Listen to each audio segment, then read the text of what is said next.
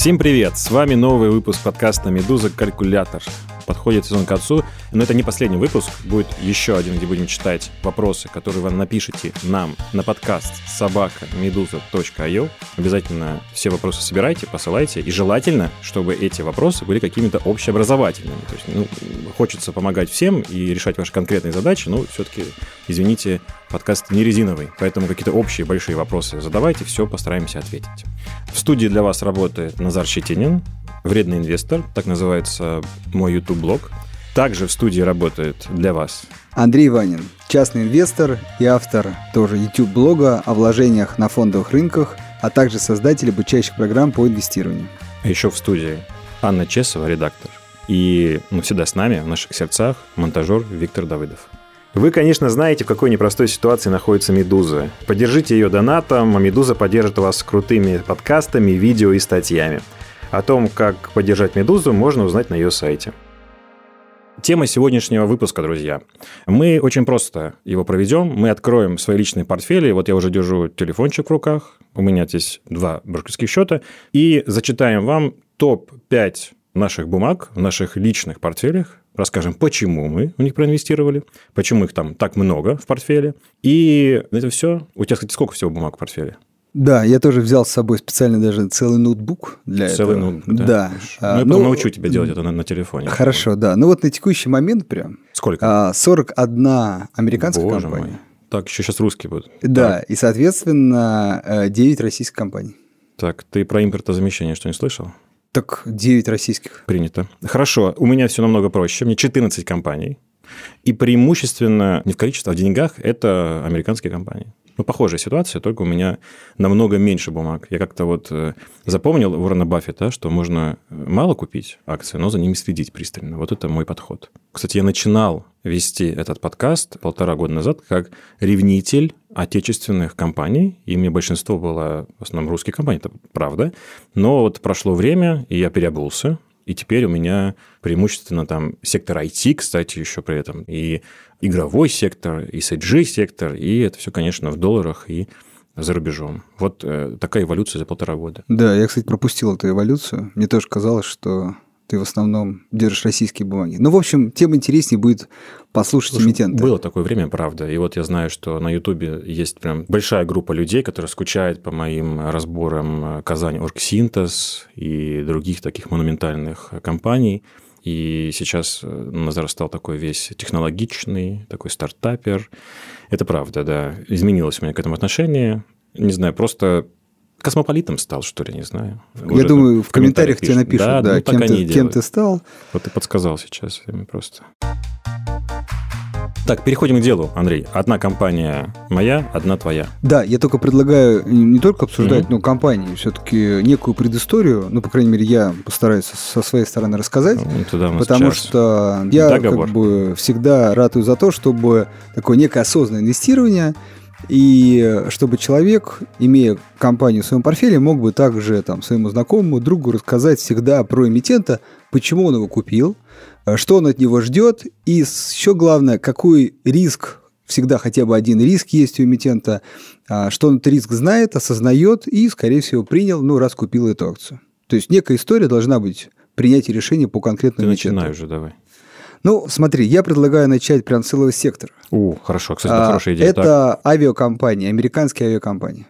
Можно даже, кстати, затронуть и Аэрофлот, как яркого представителя этой отрасли в России – авиакомпании американские у меня появились в разгар кризиса 2020 года весной, связанный с ковидом. Да? Угу. А, понятно, что рынки тогда падали, понятно, что этот кризис в первую очередь ударил по туриндустрии, по авиасообщению. И, собственно, большинство авиакомпаний, не только американских, но и мира, их акции сильно снижались. Соответственно, размышляя над этой ситуацией, я как бы очень важно не знал, тогда, но предполагал, что этот кризис, как и любой другой кризис, он имеет временное воздействие. Тогда я себе заложил это два года. Год уже прошел, вот сейчас ждем второй. Собственно, тогда очень важно, почитав много всякой информации, я э, для себя пришел к выводу, что, безусловно, будут там локдауны, и 2020 год, и даже 2021 год будет очень плох для этих компаний с точки зрения отчетности финансовых показателей. Но мы, безусловно, типа ждем вакцину. Как сейчас помню, тогда ее ожидали первый-второй квартал 2021 года. Оказалось, она чуть раньше даже. Потом еще год на ее там, распространение, ну, по крайней мере, в развитых странах. И вот эти два года, когда я, собственно, ждал, что в 22-м, даже в 23-м году авиасообщение будет восстанавливаться, ну или хотя бы там восстановится на 70-80% до докризисных. Соответственно, я, глядя на докризисные показатели, но уже на упавшие цены, соотнес это и посчитал, что инвестиции в эти компании очень уместны именно сейчас, пока все падает. Это как бы сама инвест-идея. Теперь главный риск. Главный риск в том, что эти компании могут не дожить до 22-23 года. То есть, безусловно, а, любые убытки сопровождаются увеличением кредитов. То есть, если у вас минус денег, надо откуда-то деньги взять. Базовые деньги берутся за счет увеличения кредитов. И, соответственно, рост э, закредитованности, рост процентов по кредиту может привести к тому, что компания столкнется с банкротством. То есть, не может обслуживать долги. Тогда два варианта. Самый худший – это просто банкротство, все, нет эмитента, акции ноль. Но так как все-таки это крупная авиакомпания, скорее, мы сейчас фантазируем, а, ставка может быть была на то, что компании придется выпустить доп. акции, и вот тут история про Аэрофлот, очень показательно, государству или крупным фондам или кому-то практически придется их выкупить, но, конечно, их будут выкупать по очень низкой цене, и, в общем, мою долю как акционера очень сильно размоют. И в этом случае я несу риск того, что если даже прибыли восстановятся до докризисных уровней, то на акцию они уже будут, например, в два раза меньше, потому что акция стала в два раза больше. Вот была ставка, пока она, как сказать, удачна, причем очень удачна, очень важно, говорю, что пока кризис не закончился. Вот тут буквально сегодня смотрел статистику о том, что в общем мире количество заболевших опять увеличивается. В основном, конечно, там Индия, Бразилия, Турция свой вклад делают, но все-таки э, риск, например, там, какой же третьей волны в США тоже возможен. Поэтому вот такая логика. Собственно, какие компании я выбрал. То есть я старался выбирать компании, которые наименее закредитованы к докризисным уровням. Соответственно, у меня два эмитента. Это Delta Airlines и Alaska Air Group. Окей, хорошо. Но я все-таки пойду по бумагам. Ну, Давай. Потому что у меня там представитель одного сектора, как правило, или там, ну, два лучших представителя сектора.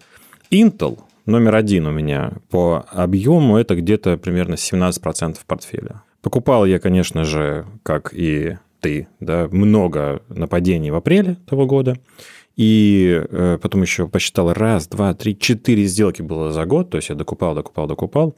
Лихорадит компанию не по-детски.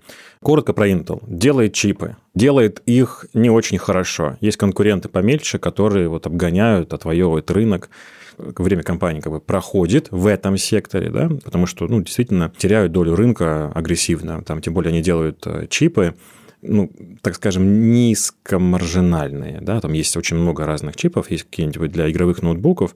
Их не так много продается в мире вообще, просто какие про-геймеров не так много, но они очень маржинальные. То есть на них заработать нужно много денег, потому что эти люди там и за 3 тысячи долларов купят компьютер, да, там и за 10 тысяч купят компьютер. Они в этом сегменте плохо представлены, ну, отстают. То есть я такой провел параллель, что если ты travel-блогер, например, да, и ты нужно монтировать 8К видео с дрона, каждый день, то, скорее всего, у тебя нет Intel. Вот если ты открываешь в Индии колл-центр да, на 200 человек, то, скорее всего, у тебя Intel. Да? Но есть двойное дно этой компании. Компания, естественно, там очень старая, на рынке давно представлена, там не дураки работают, они это понимают, и они уже перестраивают э, бизнес. У них есть три направления бизнеса, так называемый self-drive, то есть они купили там израильский стартап, который занимается разработкой железа для самоуправляемых автомобилей. Кстати, там хорошо растет выручка в этом сегменте, но он очень маленький, то есть ну, на вырост взяли, да. Далее так называемые асики, если супер коротко, это такие чипы, которые один раз программируют, они очень быстро считают, но ограниченное количество операций могут, они как бы не настраиваемые, если супер коротко, да. Обычно такие штуки находятся как раз в дронах, да, вот дрон же когда летит, ему нужно очень быстро считать, чтобы не врезаться в дерево, например. Вот они делают такие штуки, это как в категорию входит интернет вещей, то есть э, компания Intel верит, что у нас там ну, все будет в датчиках, да, мы там будем идти домой и понимать, что у нас там в течение дня, например, кондиционер только включался тогда, когда нужно было, что холодильник я могу прямо сейчас посмотреть, что есть у меня молоко или нету, что можно зайти купить. А может быть, даже уже автоматом был заказ сделан. То есть, ну, такие умные города, вот как мы себе представляем, такую футуристику умного города, да.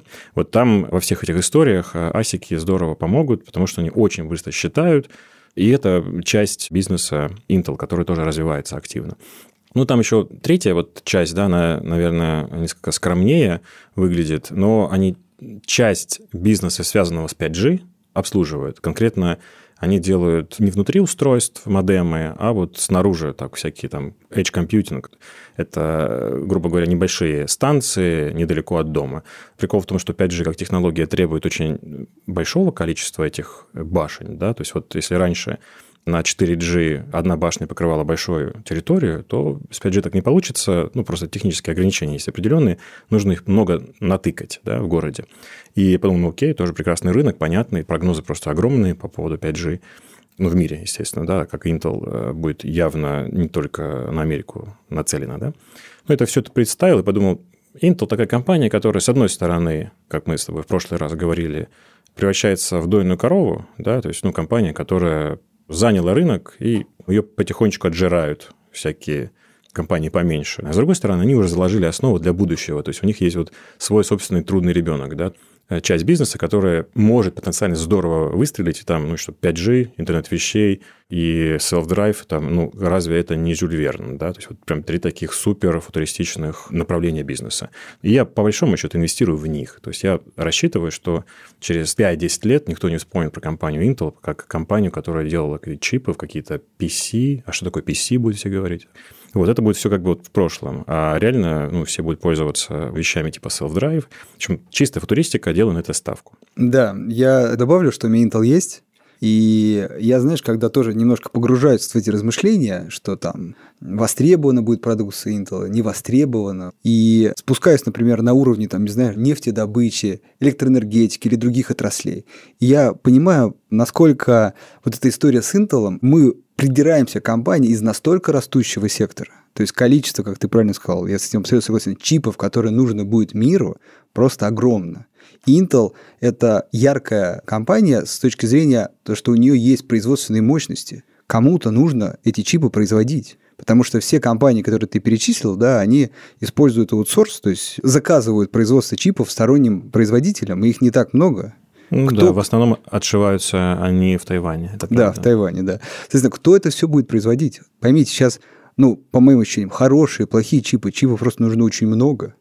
И там выбирать лучшую компанию, ну, можно, конечно, но сама отрасль очень востребована. Поэтому, опять же, на мой взгляд, действительно, здесь э, не стоит там задумываться о проблемах Intel. Они есть. Действительно, чуть-чуть отстал от каких-то там новейших технологий, но он настолько большой в этом секторе растущем, что, ну, мне кажется, ему точно доля найдется.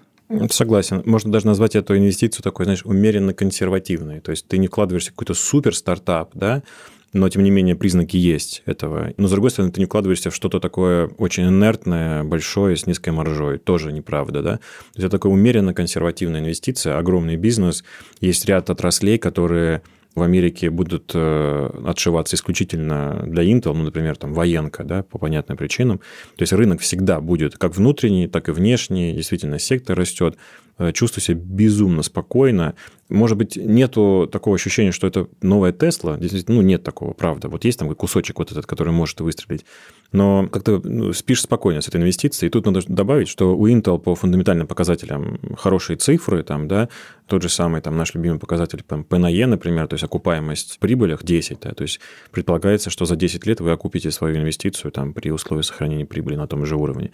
Это, поверьте, надо будет поискать сейчас в США вообще такие показатели, потому что в основном крайне перегрет рынок, а здесь можно вот впрыгнуть в такую консервативную историю с отличными показателями. Вот, наверное, плюс 800% за год Intel не сделает, сори, но там через 10 лет эта компания точно будет, а там как раз э, те сроки, когда мне надо будет этот портфель расчехлять. Я убежден, что эта компания точно будет. Да, вот я прям спокоен в этом. Прежде чем я перейду к следующей отрасли, я хотел бы именно прям по отраслям назвать компании, которые входят вот в когорту компаний, которые я брал прошлой весной. О, ковидники. Да, да. ковидники, крупные банки. Может быть, их даже 19 компаний. Нет, ну не 19, на самом деле их очень много, вот исходя Хорошо. из того. Даже те, кто не ездил круизы, теперь знают эти три круизные компании, которые, так сказать, облетели весь mm-hmm. интернет. Mm-hmm. Это вот mm-hmm. они, они, кстати, страдают намного сильнее, чем авиакомпании. Авиакомпании там что-то еще уже перевозят, а вот эти ребята там ну, практически припаркованы стоят. И, э, наверное, еще могу назвать рейтс, это отели, Hotel and Resorts, угу. знаменитая сеть отелей. Вот, собственно, ковидники, действительно, компании, которые пострадали в кризис. Как говорили многие умные инвесторы, кризис – лучшее время для покупок. Первый эпизод этого сезона называется «Я ставлю на возвращение мира к норме». Э, и вот у тебя прям слова с делом не расходятся. Действительно, ты прям что-то очень... Ну, это вот те очень отрасли... прям ты ставишь на это... возвращение нет, мира к норме, я нет, ну, сказать. скажем так, ставлю, наверное, процентов, честно говоря, 40-50 портфеля посвящено компаниям, которые ставлены на восстановление Очень мира к норме. что я, честно говоря, с тобой не согласен. Я думаю, что некоторый рубец останется навсегда теперь. Думаешь, почему? Да. Ну, слушай, ты ну, знаешь, что в Японии носили маски еще до ковида? Да, всегда, да, я знаю. Да? Потому что ну, у них была такая история. Ты знаешь, когда я покупал авиакомпании, ты знаешь, кто их продавал? Их продавал Уоррен Баффет. Вот. О, прям вот буквально против там... отца. Хорошо. Да, практически реально, да. То есть я их купил, я как сейчас помню, где-то вот неделя или две прошло, они там продолжали падать еще. И я узнаю, что Уоррен Баффет продал авиакомпанию. Ну, может быть, даже он тебе и продал, да. Да. Я тогда подумал вот реально, что, наверное, он знает что-то больше. Ну вот серьезно. Как mm. сейчас помню, я засел еще раз на всякие форумы. Понятно, что никто не знает, но как-то надо mm-hmm. фактурку подобрать. Вот, я ничего не нашел. То есть вот э, я-то как раз боялся, ну и может быть до сих пор, да, еще риск, повторю, остается, что он что-то знает больше, и ковид останется гораздо дольше. И особенно при истории с мутациями в Великобритании, такой был неприятный, я помню, звоночек для меня. То есть, ну, вроде вакцину сделали, теперь какой-то новый штамм, и вдруг не будет работать, и вот мы как бы по такому кругу начинаем ходить, и никак не можем его победить. И тогда авиасообщения, и тем более круизные компании могут не пережить этот кризис. Ну, в общем, как мне кажется, пока все идет по такому легко оптимистичному сценарию, да, и я надеюсь, э, здесь мне повезло. Причем прям делаю акцент, повезло. То есть просчитать невозможно было. Это как раз инвестиционная ставка на то, что кризис не будет столь глубокий, да. Ну и там беспрецедентные меры поддержки э, угу. США своих жителей, да, да, я да, тоже, да. конечно, не мог предсказать. Это для меня даже тоже была полная неожиданность. Все это действительно способствует восстановлению, но, еще раз, риски сохраняются. Но, с другой стороны, сохраняется еще и возможность. То есть эти компании не восстановились еще до, до кризисных уровней. Я сам в шоке. Я давно не заглядывал в эту аналитику, да, портфельную. Но оказывается, вторая по объему, по крайней мере, в одном брокере, бумага – это Walt Disney. Я прям хорошо помню историю с Walt Disney. Почем покупал? Покупал по 114 долларов за штуку, по там вообще 90 с чем-то за штуку, и по 143 докупал. Сейчас она там 180, то есть ну, ну сильно выросла. Идет 2020 год апрель. Все везде закрывается. Просто если где-то можно было ходить, там больше ходить нельзя. Среди мест, где нельзя больше ходить, конечно, парки. Да, детские парки – это там первое, что начинает закрываться. Парадоксально, и сейчас это, может быть, люди удивятся, даже чуть больше местами, чем половина выручки Walt Disney, ну, много, ладно, не половина, там чуть поменьше, 40% с чем-то, не помню точно, это парки, доходы от парков. То есть это вот никак не мультсериалы, там, да, как вот, ну, что ты ожидаешь, да, вот это Walt Disney. На самом деле вот эти все французские, американские парки приносят колоссальное много выручки, очень много. И этого больше бизнеса, ну, как бы нет на неопределенный срок. У меня ход мысли такой, что это очень плохо, ну, это прям удар, ну, прям под дых бизнесу. Действительно, там через год были э, отчетности крайне тоскливые. Но цена на акции отреагировала хуже, то есть такое впечатление, что не просто их закрыли, что их подожгли, знаешь, и они все сгорели. Вот такое было. То есть была цена 150 там за акцию, а дело там кончилось 90. Ну, то есть упали там на сколько, 35% приблизительно, да? Вот. И я понял, что все будет плохо, но не настолько. Ну, окей, покупай. Тут уместно сказать, отпусти и забудь. Набрал, и думаю, все, буду сидеть. Сейчас уже восстановилось просто, я даже, может быть, этого не помнил или не знал, что покупал по 96, то есть 100%. Одна сделка принесла уже 100%, начиная с апреля за год. 100%. Я думаю, что это, естественно, истерия, и как вот раньше было, когда было падение со 150 на 90, и это было неадекватно, точно так же то, что происходит сейчас, неадекватно. Не настолько восстановился рынок, парки по-прежнему большинство вообще закрыты, точно так же, да. И, возможно, сейчас вот будет такая классическая финансовая формулировка, что рынок закладывает сейчас в цену то, что они когда-то откроются. Вот типа вот-вот, вот, может быть, этим летом выйдет эта новость, все, парки открыты, там, ну, естественно, вот какие-то там заголовки, Микки Маус обнимает детей, там все плачут. И уже сейчас инвесторы ждут этого момента, да, и покупают под эту историю. И типа, когда это событие случится, я буду неминуемо наказан, цены там на акцию падут и все остальное. Но я честно скажу, мне все равно, потому что показатели финансов у них отличные, они прекрасно шли до этого, и если ну, они хотя бы вернутся к норме, вот как ты говоришь, да, на докризисный уровень, я буду с удовольствием в течение ближайших э, там, 10 лет, 15 держать эту бумагу в портфеле. Я понимаю, что у них франшизы только крепчают, ну, это мультики, да, парки там планировались открываться, то есть я думаю, они сейчас к этому вернутся. Это такой останется островок такого human touch бизнеса, знаешь, вот в мире цифровом, и я думаю, там будут колоссальные деньги в это вкладываться, и будут много детей, родителей, и я сам, что говорить, пытаться вырвать детей из гаджетов и запихнуть их на американскую горку. Прежде чем я перейду к своему следующему эмитенту, или даже к отрасли, хотелось бы немножко нравоучений. Просто я тебя послушал. О. Да, ты как раз сказал про Walt Disney, что ты купил хороший бизнес по очень дешевой цене. И действительно, благодаря этому кризису в России я прям очень много вижу людей, которые пришли именно в разгар кризиса угу. с простой инвест-идеей. Мы верим, что все восстановится, покупаем. И они купили сейчас, ну, в большей степени, пока тут все меняется, да, действительно много чего восстановилось. И э, у многих людей сейчас прям реально чешутся руки зафиксировать доход. Ну, просто вот увидеть деньги на счету. И мне кажется, это очень обманчиво. Поясню. Потому что, вот ты правильно сказал, ты купил прекрасный бизнес по дешевой цене. И он годами может генерить доход, платить тебе дивиденды, и ты будешь соотносить ее с той вот дешевой ценой покупки. Люди, которые сейчас хотят зафиксировать доход, я прям обращаюсь к вам, задайте себе самый главный вопрос. Что потом? Ну вот вы продали бизнесы, акции, которые были куплены по дешевым ценам, которые могли бы вам приносить дивиденды всю жизнь. Ну, вы, конечно, смотрите за компаниями, пока они существуют и пока нет там рисков их там, банкротства. А сейчас вы продадите, вы получите деньги, и что дальше? Вот подумайте над этим вопросом вначале. Вот если у вас есть ответ, что дальше, ну, например, куплю другие акции. Или, например, буду ждать коррекции. Ну, то есть есть какой-то план действий. Вот тогда окей. Но это очень важно, потому что часто люди действуют эмоционально. Хочу зафиксировать доход, увидеть деньги. Это еще одна а, проблема, так сказать, начинающих инвесторов, что они меряют свой капитал не в активах, у меня столько активов, угу. а они меряют в деньгах. Вот пока я не увижу на счете деньги, я как бы не поверю, что я тут в плюсе. Ой, слушай, это практически невозможно продать. Я пытаюсь эту мысль продать, сколько там, 12 лет, это очень сложно понимается. Вот у нас был выпуск, один из первых тоже там, сезонов с гостем Евгением, он астрофизик, инвестирует, и, ну, как я понимаю, сейчас уже может полностью жить за пассивный доход, но там еще занимается наукой, потому что это его, нравится ему это, да. И он такую простую фразу сказал, что когда там, кризис, плохо, страдают деньги. У меня же денег нет, у меня же только акции. И вот эта вот простая мысль, что у вас акции в штуках, то, что они там переоцениваются ежесекундно, и что, то есть вот это очень сложно перестроиться в голове, переключиться на это, и все равно все говорят, у меня акции 300 тысяч рублей.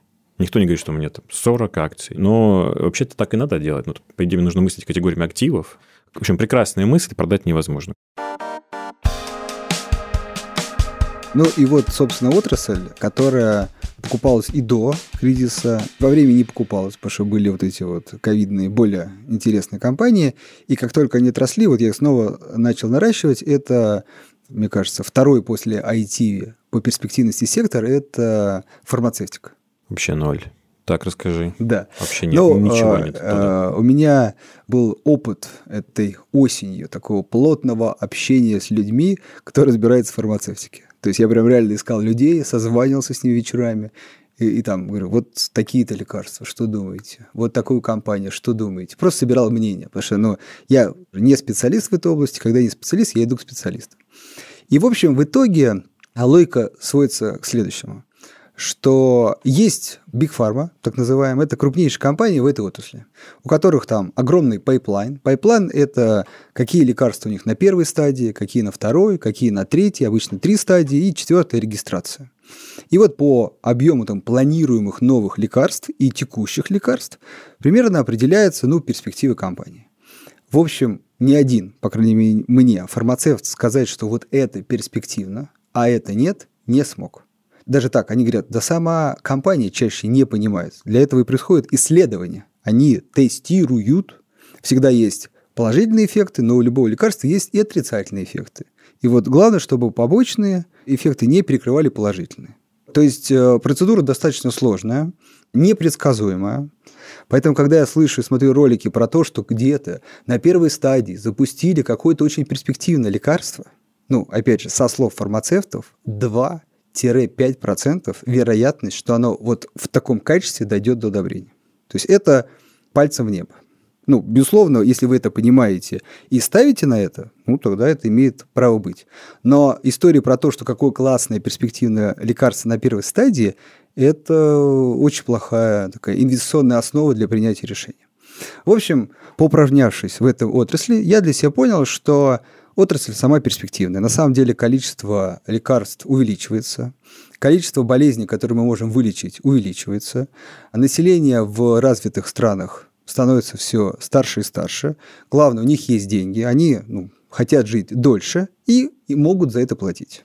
Но, как ни странно, много болезней, которые мы вылечить не можем. То есть они готовы были бы заплатить за какую-то таблетку, но нет таблетки. Но действительно кажется, что в ближайшие 5-10 лет, и тут именно очень долгосрочное инвестирование, да, предполагается, что будут найдены эти лекарства от многих, не от всех болезней, но одна проблема, что они очень дорогие. И чаще всего это там государственная поддержка, страховые компании и так далее.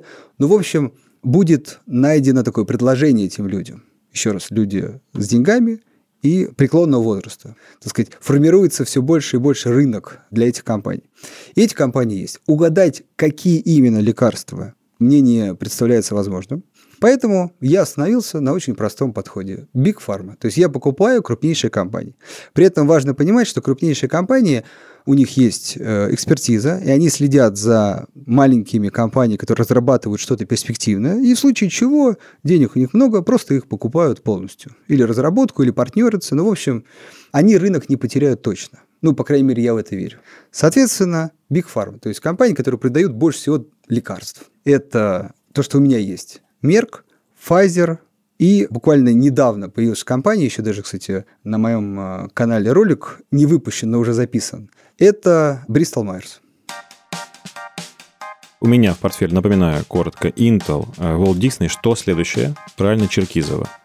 Черкизово очень маленькая отечественная компания. Мы с тобой, кстати, вместе начинали покупать там на Ютубе где-то лет пять назад, наверное, ну, по ощущениям. Мне кажется, да больше. Мы больше? практически с самого начала покупали. А, окей, хорошо. Ну, тогда лет восемь назад, да, например. И по 1000 рублей типа, мы покупали, сейчас 2200, еще дивиденды они выплатили. За это время там консолидировался пакет в руках одной семьи буквально, то есть это семейный бизнес, и небольшой совсем кусочек бизнеса торгуется на московской бирже, можно купить. Очень небольшая компания. У меня супер простая была ставка, она, кстати, как ни странно, сработала, но, походу, я поставил немножко не на ту лошадку.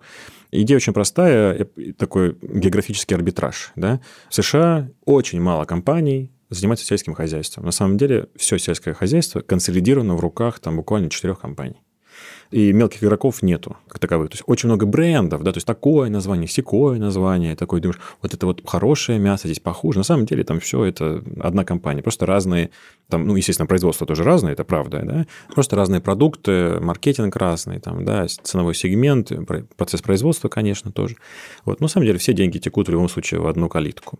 И у меня была очень простая идея, то, что был рынок крайне раздроблен, сельское хозяйство в России, по крайней мере, вот там 10 лет назад, да, и он будет консолидироваться. Я угадал, действительно, и даже вот был неожиданная сделка для меня. Я сам из Черноземья, да, и в Белгородской области есть огромный при Осколе большой птичник, и вот его купили, очень большой игрок. Купили, да? Да, да, да, там вот часть была приобретено. И консолидация разных брендов в сельском хозяйстве за последние 10 лет было много, это правда. Но, к сожалению, вот конкретно Черкизово делал у него ставку.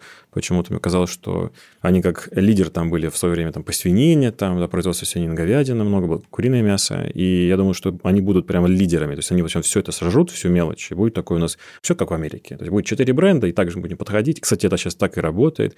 Я там захожу в магазин, вижу курица Петелинка. То есть я говорю, а это Черкизово, да. То есть нифига это не Петелинка, а просто другой бренд, да. То есть я понимал, что это все консолидируется в одни руки, а я на этом консолидации заработаю. И вроде как она происходила, но оказалось, что там есть конкуренты, появилось новое имя, там, Мираторг, да, которое здорово кусок рынка отвоевало, да, и гипотеза была верная, но не самый быстрый рост показал именно мой бизнес. Но я не жалею, я заработал, точно больше, чем ставка депозита. Мог бы больше, ну, так бывает. Мы покупаем акции для того, чтобы разделить их судьбу. Ну, вот так вот разделили судьбу такую, да. То есть я не жалею, но вот последний там ролик записывал с обзором своего портфеля, честно задумываясь о том, что посмотрю еще один год, если там не будет какого-то дикого прорыва, буду выходить. Вот такая история, да. То есть э, Intel, Disney, Черкизово, что здесь лишнее? У меня есть в этом секторе компания General Mills. Это как раз одна uh-huh. из вот американских крупнейших uh-huh. компаний. Вот она у меня есть. Так, четвертое, 12% портфеля. SolarEdge. Кстати, что-то падает в последнее время, ну и черт с ним. Логика простая. Где-то последних пару лет добывать электричество через ВИА, да, возобновляемые источники энергии, особенно через панели, то есть превращение энергии Солнца в электричество, стало очень дешево. Очень дешево. И вся тема, связанная с экологичностью, ну вот этик, у нас был целый выпуск про это, да, про ECG, investment, там, э, SRI, но когда это дешевле, то просто выбирают его. То есть ну, все, даже самый лютый капиталист, он выберет подешевле, да. И это первая мысль. И вторая, просто из-за специфики производства и там износа, типа 9 из 10 аналитиков ставят, что большую часть будущей энергии будет производиться из Солнца. Ну, потому что, типа, лопасти надо ставить э, на береговой линии, ну, вот эти наши ветряки, да, очень как, механических элементов много, износ, очень дорого чинить это все, плюс среда у береговой линии очень жестокая, так скажем, да, вот, ну, потому что море, ветер постоянно, да, который это и нужен для этого всего. В общем, получается дорого э, производить через ветряки, а через солнце намного легче, и у нас там огромный пояс, э, ну, на нашей планете, который может лихо солнышку подставиться, да, типа по 300 дней в году, даже больше. И нашла компания, которая уже засетапилась по всему миру, там 130 э, стран покрытия договорами, которая много чего производит, не только панельки, там еще и такие составные элементы для этих панелей, софт они производят, как и все технологичное, это родом из Израиля. Вот уже есть коннекты, ну, я решил сделать ставку на этот рост этого рынка. Что будет все-таки так, что энергопереход, который сейчас в мире происходит, закончится тем, что победит солнышко. И мы тут вспоминали эту статистику, есть мнение, но опять это такие прогнозы долгосрочные, да, что в итоге 30% всей энергии в мире будет вырабатываться через энергию Солнца. Вот прям во всем мире, представь себе. Если от этого рынка SolarEdge, а он, кстати, сейчас э, лидер да, по объему продаж, займет там ну, хотя бы 5%, тогда, я не знаю, мне страшно представить, сколько будет стоить моя компания там, да, и сколько я заработаю. Да хотя бы 5%, если это все не ложь. И такой еще момент, э, что это, наверное, единственная бумага в моем портфеле, который вообще не проходит ни один фундаментальный показатель. То есть вот я как людей сам учил, там, не знаю, там 10 лет назад, например, да, там оценивайте выручку, прибыль. Вот там ну, вообще прямо вот нельзя туда смотреть. То есть там уже очень дорого стоит. Вот как ты говоришь, ты купил по очень дешевой цене хорошую компанию, а тут отличная компания по невероятно дорогой цене. То есть я такой прям выдал кредит доверия этой компании огромный, да, и поэтому планирую не трогать эту бумагу очень долго, я думаю, лет 15-20, ну, потому что я уже, как бы, знаешь, пришел к компании, говорю, хорошо, я покупаю по этой цене, но меня устраивает только дикий рост. Ну, вот, типа, такой у нас состоялся диалог с компанией, да, негласный. Типа, ребята, берите какое хотите любое количество времени, займите тот рынок, который вот мы прогнозируем, да. Если они это сделают, это будет очень круто. То есть сейчас, ну, кстати, там какая-то доходность тоже есть у меня, лихорадит э, этот сектор невероятно.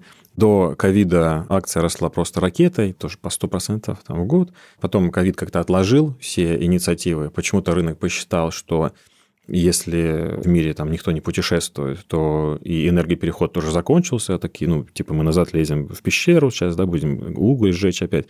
Ничего подобного. В этом направлении ничего не изменилось. То есть по-прежнему идет энергопереход, и никаким образом ковид не повлиял. Как он повлияет, вообще непонятно как. Но заочно сейчас э, почему-то решили инвесторы уронить цену, ну, как бы бог вам судья. Недавно мне попался прогноз JP Morgan до 2050 года так. по поводу возобновляемых источников энергии. Они как раз чуть-чуть не согласны с тобой, или ты с ними. Так. Они долю ветра отдают прям равную долю солнцу. То mm. есть они считают, что около там, 50 или 60 процентов будут возобновляемые источники, mm-hmm. 10 там, ну, биотопливо, а вот э, солнце и ветер, по их прогнозам, делят вот там по 25 процентов, чуть-чуть mm-hmm. больше солнца. Mm-hmm. Конечно, конечно. Ну, тут я же не говорю, что этого не будет, да, просто ну, что касается разных оценок аналитиков, это тоже понятно. Вот я опирался на Deloitte, то есть куча стран, где нет вариантов. Ну, допустим, какой-нибудь Норвегия, ну, там они будут это солнце ждать там весь год, да. Зато у них береговая линия шикарная. Но возвращаясь к теме Солнца, я примерно понимаю, как мыслят аналитики. Во-первых, пояс шире, да, который связан ну, именно с Солнцем, а не ветром, да, и плотность населения в странах, где много Солнца, она выше. Ну, Потому что Индия попадает, Китай туда попадает. Практически там 90% Австралии на самом деле, может не 90, 80, там можно покрывать ровным словом этих панелек. Вот почему, кстати, там Илон Маск свои аккумуляторы Тесла и тесты вот эти полигоны именно в Австралии делает, что там любое количество солнца, сеть пустыни австралийские. Тут мнения разные, но, наверное, точно, что возобновляемые источники энергии будут ну, лидировать в ближайшие там... Сто процентов, да. Там, и еще раз, да, отбросьте романтику, не связано это никак, к сожалению, с этикой, это связано исключительно с тем, что стало просто вот этот LCOE, да, показатель выработки стоимости энергии на срок жизни условно завода, он просто упал, он стал очень дешевый, стало просто возможным конкурировать. А как только стало возможно, поверьте, у нас целая есть очередь стран, которая хочет отвязаться от углеводорода, который в основном, кстати, покупают в России, да, потому что там политическая независимость, ну, как бы солнце вот мое, да, ветер мое, захотел, там, включил, захотел, выключил, вот, и как бы вот такие политические, экономические силы уже за это. Сейчас просто это выгодно. А когда выгодно, то будет именно так. Я хочу все-таки назвать два сектора, и mm-hmm. могу даже две бумаги назвать. Для меня вот открытием последних полугода стали страховые компании. То есть я в поисках Ого. новых компаний, после того, как все ковидники отросли, а так. я все хочу как-то портфель сделать более диверсифицированным. Я все время страховые компании пропускал. Ну, то есть я смотрел какие-то компании, ну, да. да, страховая, так, что-то сложно, наверное. И, и страшно. И страшно, да. Ну, и когда я уже там по пятому кругу крупные компании просмотрел, и остались только страховые, я думаю, ну, сам Бог велел. После фармацевта, думаю, не так будет страшно. Угу. И ты знаешь, на самом деле страховые компании – это настолько простой бизнес, на удивление. То есть я даже думаю, как я их пропустил столько времени. Да ладно, так. Да, смотри, их доходы – это проданные страховки, а, соответственно, расходы, ну, выплаченные премии. Да. И все. И парадокс в том, что в крупных компаниях эта разница настолько стабильна. Вот просто открываешь отчетность, проданные страховки, выплаченные премии. И какие там административные и большие затраты, проценты по кредитам и прибыль. Там прям вот по линейке все. Так, ладно. Вот, и, ну, и как бы все. То есть, а знаешь, почему, это... ну, хорошо, ну, я тогда догадываюсь, что хорошие показатели фундаментальные, да? То есть, да, там просто, нет, меня поразило... А в чем подвох тогда? Нет подвоха. Ну, вот подвох, знаешь, вот, наверное, как я, тоже такие, типа, страховые компании. Хотя Уоррен Баффет, как бы, всем говорил, вот, страховой бизнес, да, mm. э, там, самый интересный, прибыльный, еще вам кэш дает, чтобы инвестировать. Ну, это у него в фонде, да, мы там этот кэш не используем, как инвесторы так. частные.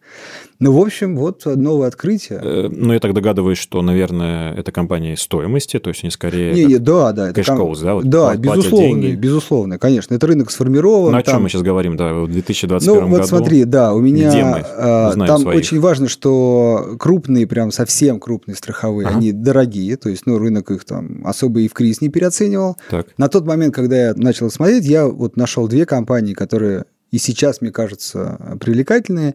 Это Travelers Companies, там исторически они раньше страховали mm-hmm. людей, которые отправлялись в путешествие. Отсюда такое название. И Progressive Corporation, тоже компания, специализирующаяся на страховках автомобилей. Мгм. У них может быть, вот как риск назову, с появлением, например, self-drive, то есть автоматического Мгм. вождения, да, вождение должно стать более безопасным, страховки, может быть, отпадут или будут ну, стоить меньше, Мгм. да, ну, потому что аварийных случаев уменьшится, надеемся. Но это, опять же, отдаленная перспектива, и еще там бизнес э, имеет другие направления. Также там очень активно и та, и та компания инвестирует в развитие медицинских страховок. Это прям вообще там целая э, индустрия огромная в Америке. Ну, вот как раз лидеры тех индустрий, они дороги. А вот эти компании, э, ну, более-менее еще... Так, ну о чем мы можем говорить сейчас? Какие цифры мне назови?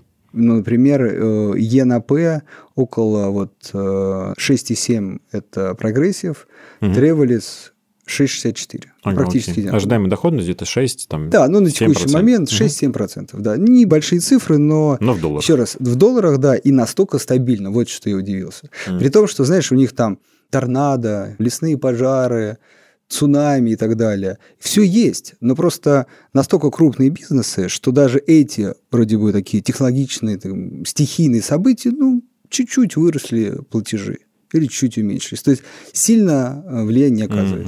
Второй сектор какой ты хотел еще озвучить? У тебя, я думаю, тоже есть эта компания должна быть, это Так. AT&T. Есть, вот, но у конечно. меня другая компания из этого сектора, ну, я думаю, они Мгм. похожи, это Verizon Communication. Мгм. Вот, это, ну, классический, не знаю, как российский МТС, если вот слушателям, чтобы Ну, почувствовать. это прям прямой конкурент TNT, ну, можно сказать, они там как-то спорят по годам, но, по-моему, сейчас они номер один даже в США. Кто? Мне кажется, Verizon. по- покрупнее. Покрупнее? Покрупнее. По, по количеству Ну да, они такие, как, как, знаешь, это МТС, Билайн, Мегафон. Ну, да, есть, они там э, бодаются друг с другом. Да, большая там тройка, которая, ну, поделили ры- рынок и колебания там в рамках... Десятилетиями так. Да, уже, нескольких процентов. И, кстати, э, немножко, может быть, подводя итог, вот если слушатели обратили внимание, что все эти компании, ну, может быть, кроме Soul Rage у тебя, да, это компании стоимости. Да, вот э, обратите внимание, что, ну, наверное, я сейчас скажу, пока, исходя из текущих цен, э, ставка на компании стоимости. Опять же, вешают ярлыки на меня, что я люблю компании стоимости. Нет, я их ну, не люблю и не не люблю. Это просто компании, которые сейчас стоят своих денег. Если в какой-то момент компании роста будут корректироваться, то, возможно, у меня они появятся. Но на текущий момент, по факту, кроме Фейсбука, который я купил, правда, давно, нет ни одной компании такой классической, подходящей под компанию роста. В основном все это компании стоимости. Так, ну и моя последняя компания. Смотри, тут по-честному надо было бы объединить э, Северсталь и НЛМК, сказать, русские металлурги, и тогда будет прям большая доля. Я на самом деле так их и покупал, типа оптом, две лидирующие компании. Но так как э, ведем как бы до конца дело, да, прям супер по-честному, то это компания Take-Two. Take-Two – это компания, которая делает игры, компьютерные игры. Вы можете знать много брендов, как вот тоже, как и было в случае там, с Шеркизова. В одну компанию много брендов э, укладывается. Ну, например, там Red Dead Redemption, э, такие игры, там Цивилизация 6, моя любимая, единственное, что еще играю. Это все франшизы, которые находятся под контролем э, Take-Two. Э, Почему Take-Two? И вообще, почему игры? Было для меня супер откровением, что, оказывается, существуют компьютерные игры, а существуют компьютерные игры. И они очень разные. Что это значит? Вот есть какие-то там такие нашумевшие франшизы, знаешь, там год готовится, все обсуждают трейлеры, там, говорит, это игра года, 10 из 10, о май гад, вот так это все позиционируется, и при этом смотришь, сколько это зарабатывает год денег, там какая-то сумма, и какая-нибудь игра в телефоне про шарики, где нужно там донатить, чтобы эти шарики там, ну, как бы по кулдауну так называемому, да, обновлялись там, или, или там они красились не зелеными, были, а синими, она приносит там в 10 раз больше. В 10, прям реально, для меня это был шок. То есть какой-нибудь там легендарный Ведьмак, там, да, который все играли, там, все прошли, господи, какой сюжет, он там не заработал даже третье того, что за год там зарабатывает игра про шарики, какой-нибудь Candy Crush.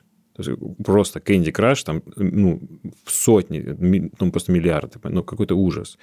И я понял, что компании, которые раньше делали вот такие большие имена, но сейчас перебываются в воздухе и уходят просто в мобилу, делают вот эти простые игры с лотбоксами, там, с ящиками скиннера и все остальное, там, задонать нам 15 рублей сюда, там, чтобы там поменять скин. Что они будут на подъеме. И Take-Two пошло по этому пути. То есть они вот всю жизнь сделали большие игры, монументальные. А тут такие типа, не хотите ли там на телефон игру НБА для китайского рынка? Я такой, о, ребята, да вы поняли жизнь, да? Типа, я с вами.